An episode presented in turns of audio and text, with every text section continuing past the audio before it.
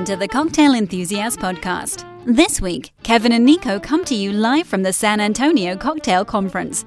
Well, as live as a podcast can get. So sit back and have a drink, because Lord knows the guys have been. And now, your host, Nico Martini.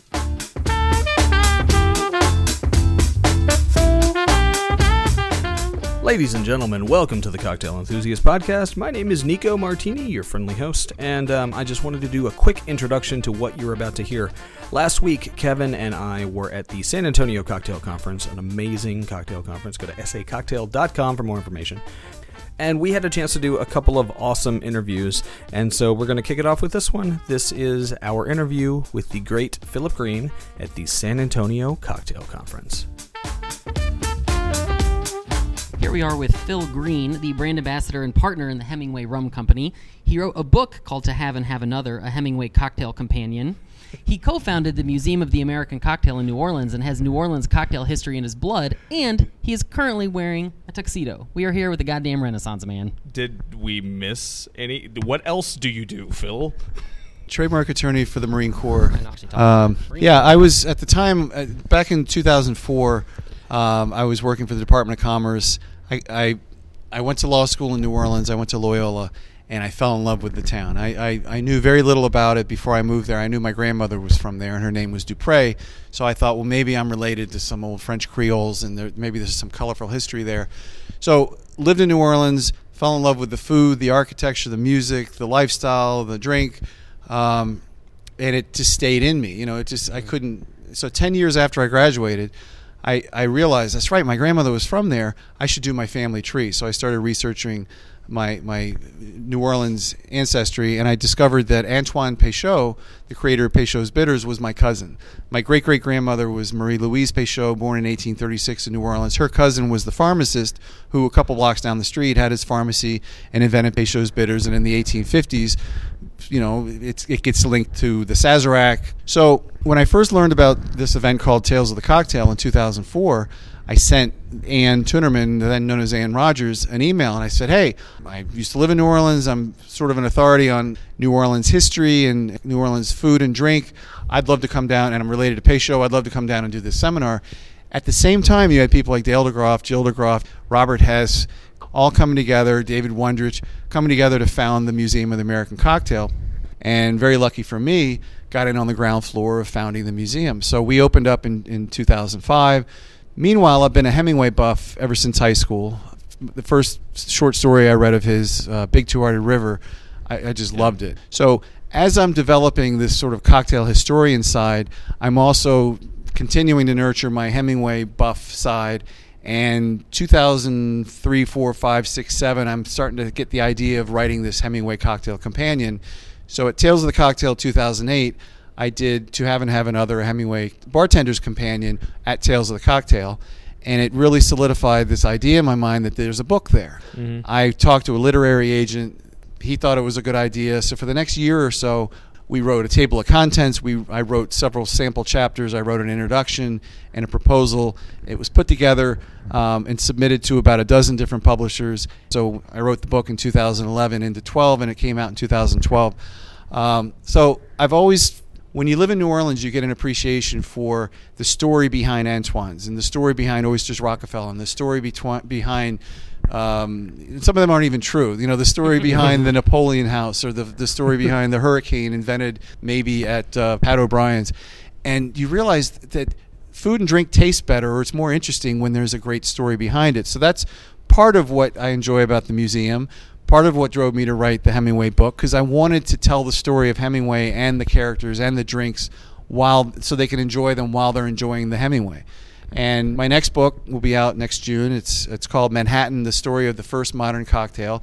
It tells you all about the the origin and the evolution of the Manhattan. The Manhattan was the first drink where they took this obscure product called vermouth that had been coming into the United States since about 1840, 50 around in there and they added it to the old fashioned basically, and they they it they called it the Manhattan. And, and where was it invented? Well, I, I offer a, a bunch of different theories. But the Manhattan was sort of a game changer because by adding vermouth, it sort of kicked the doors open to innovation. And, and you said, oh, what other spirits can we try it in? Okay, because we have the whiskey cocktail. So here's here's vermouth. Okay, well, it's called the Manhattan. Let's try it with gin. Well, that's the Martinez Martini. Then you try it with scotch. Well, that's the Rob Roy. You have rum. It's called the Palmetto or the Plimpton. You have all this innovation. Then you start adding additional ingredients. So you have the Bronx and you have uh, you know the Vieux Carré. You have all these amazing drinks that are coming out of this marriage of spirit with vermouth. Uh, the Negroni eventually, even though it, it started with the Americano, but you have just the, the platform for this crazy innovation and it, it's it's it continues. I mean, you look at the great drinks that came out of Milk and Honey in, in New York in the early 2000s. You're just going to have more variations on the Manhattan, and it's it's a beautiful thing. Yeah, and that's what I think is so exciting about a cocktail like the Manhattan is you mentioned that there have already been so many um, variations of that standard base of the cocktail, and yet we're still seeing it. Even looking back to recent history, cocktails like the Red Hook or the Toronto. I mean, you can still do so much with that template, and Exactly. it's kind of amazing that a simple three-part cocktail still uh, lends itself to innovation today. Yeah, because I mean, it's it's only three parts, but how many different whiskeys are there now? You have Japanese whiskeys and Canadian whiskeys are making a comeback, and and Irish whiskeys. I mean, it used to be all you could get was Jameson's, but the amount of variety in the spirit world, you know, we're we're just continuing to see this revolution or evolution of quality spirits. You know, boutique distilleries popping up all over the country, all over the world. Um, so that's just the spirit third of the equation. Then you have vermouth that's had this amazing comeback. And you have all the different bitters that are out there, and you have all the different amaro that can be added, like the the Brooklyn and all of, of, of their ilk. So it, it's just the aperitif bitters that you can cha- change and tweak the original format. It's just amazing. We had an interesting conversation with um, Dave Pickerell and just sort of talking about the the evolution of rye and why rye made it basically rye made a comeback because all of these craft bartenders were reading really old books. And um, and they're seeing this word rye and they're sitting there with three options and they start using them and then people go maybe we should make more of this Yeah, and, and a lot of people were thinking that just plain old Canadian Club was rye. Well, yeah, there's some rye in it, but Right. you know, but uh, all we had 15 years ago was maybe old Overholt, and and then when people started bringing back some of the Rittenhouse and some of the other Rittenhouse. great brands, people were just going, "Whoa, look at what this can be!" And Sazerac came out with the six-year-old and the 18-year-old, and you know, you just have uh, this this amazing renaissance in, in ryes, and um, yeah, I mean, uh, it's only going to continue. That was. I collect old cocktail menus, and if you look at cocktail menus from the 40s and 50s, nowadays you walk into a bar and you might see 20 vodkas behind the bar, and you go, okay, I know what kind of place this is. But back in the day, they had 20 ryes on the menu. It's Yeah. just insane. And from Maryland, Pennsylvania, all the cooler climate states that could grow a lot of rye whiskey, New York State, and um, you know, it's it's it's making a comeback. So it's it's good to see. so what's your personal preferred manhattan recipe Uh, that's that's. T- I mean, in this moment where we're sitting no, right uh, now. you know, in my obviously- book, in my book, I I bring out there was this great newspaper article that appeared in 1893 in the New York Sun, and you can find it online. It was also syndicated to the Cleveland Plain Dealer. They talk about all the drinks that were invented at the Manhattan Club in New York, and one of them is called the Queen Anne, and it's it's really nice. And um, I'll have to send you the recipe. We'll follow up because I don't have it on the tip of my tongue, but. Uh, um, I like a good vermouth. I, I, Carpano Antica formula when I can afford it, I think is great. Yeah. But Martini and Dolin are both just amazing. Um, I love the Cocchi Torino. Oh. Yeah, oh yeah, exactly. fan. I mean, Yeah. to think about um, a vermouth with a lot of structure and richness. Yeah. That you know can play similarly to Carpano in a cocktail, but for about half the price. Exactly, or Punti Mess, or oh, yeah. Mhm. no, I mean that's what I'm talking about. You, there's so many different ways you can tweak the, the standard formula, but but yeah, the Cocchi. Um, it, I was very lucky that while I was writing the book, I have friends with different companies who would send me stuff like try this, try this, and and yeah, I was trying beer, you know, in some of the Byrrh, Yeah. Yeah. uh, not not uh, Not- you know uh, Pabst Blue Ribbon, but uh, um, Cardamaro, amazing. It just just the amount of the amount of different variations on that part of the platform that you can plug in there and just have amazing results. Do you think that, um, or, or I guess for you, what is the distinction point between what is a Manhattan and what isn't once you start playing with um, all of these different modifiers? Well, I think what most people are doing is they won't call it a Manhattan. I mean, they'll leave alone the standard format of what a Manhattan is, and whether it's two to one mm-hmm. spirit to vermouth, and whether it's bourbon or rye. I mean, th- those things can all be played around with, just like a, a, a martini. But that's what's cool is you have drinks like the Morris or the Maurice, where or or the Red Hook or the uh, variations on the Brooklyn, the Greenpoint, uh, the Carroll Carroll Carroll Park.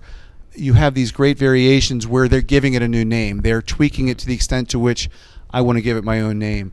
Uh, H. Uh, Joseph Ehrmann out in um, San Francisco has a great variation where he, instead of vermouth, he uses a Zinfandel-based syrup that he came up with. That's really cool. Wow, really. Um, yeah, and, and, it's you know it's a little lower alcohol because it's not a fortified wine, but it just mm-hmm. adds another dimension, and he gives it a, his own name. So that's just the thing is is you don't have to when you do stray from the standard formula you can give it your own name and give it your own you know and it makes its own name for itself and if it's good enough it sticks so very cool. the well, benson um, bensonhurst i mean there's just so many of them all named after brooklyn neighborhoods. It's, it's really cool. Nice. Um, well we certainly look forward to checking out your book in june once it comes out. So it's called the manhattan correct? Manhattan the story of the first modern cocktail with recipes. It'll be published by sterling publishing. Uh, sterling owns Barnes and Noble, and so it'll be Barnes and Nobles around around the country. So looking forward to that. You've hit awesome. the big time, Philip. Oh, thanks.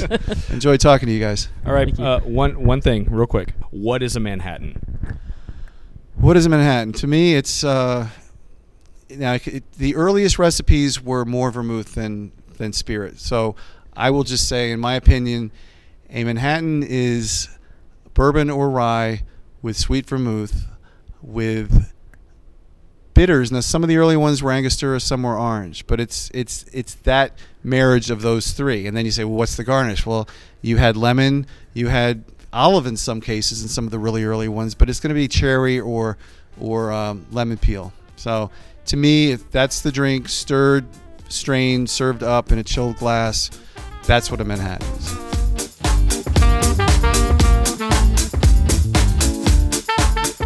That again was our interview with the great Philip Greene, the author of To Have and Have Another. His new book, Manhattan, is coming out in June, so make sure you check out your uh, you pre-order that thing on Amazon. It uh, it behooves you. Uh, if you would like to keep up with Mr. Greene, you can go to tohaveandhaveanother.com or you can follow him on Twitter. He is at Philip Greene, and that ends with an E.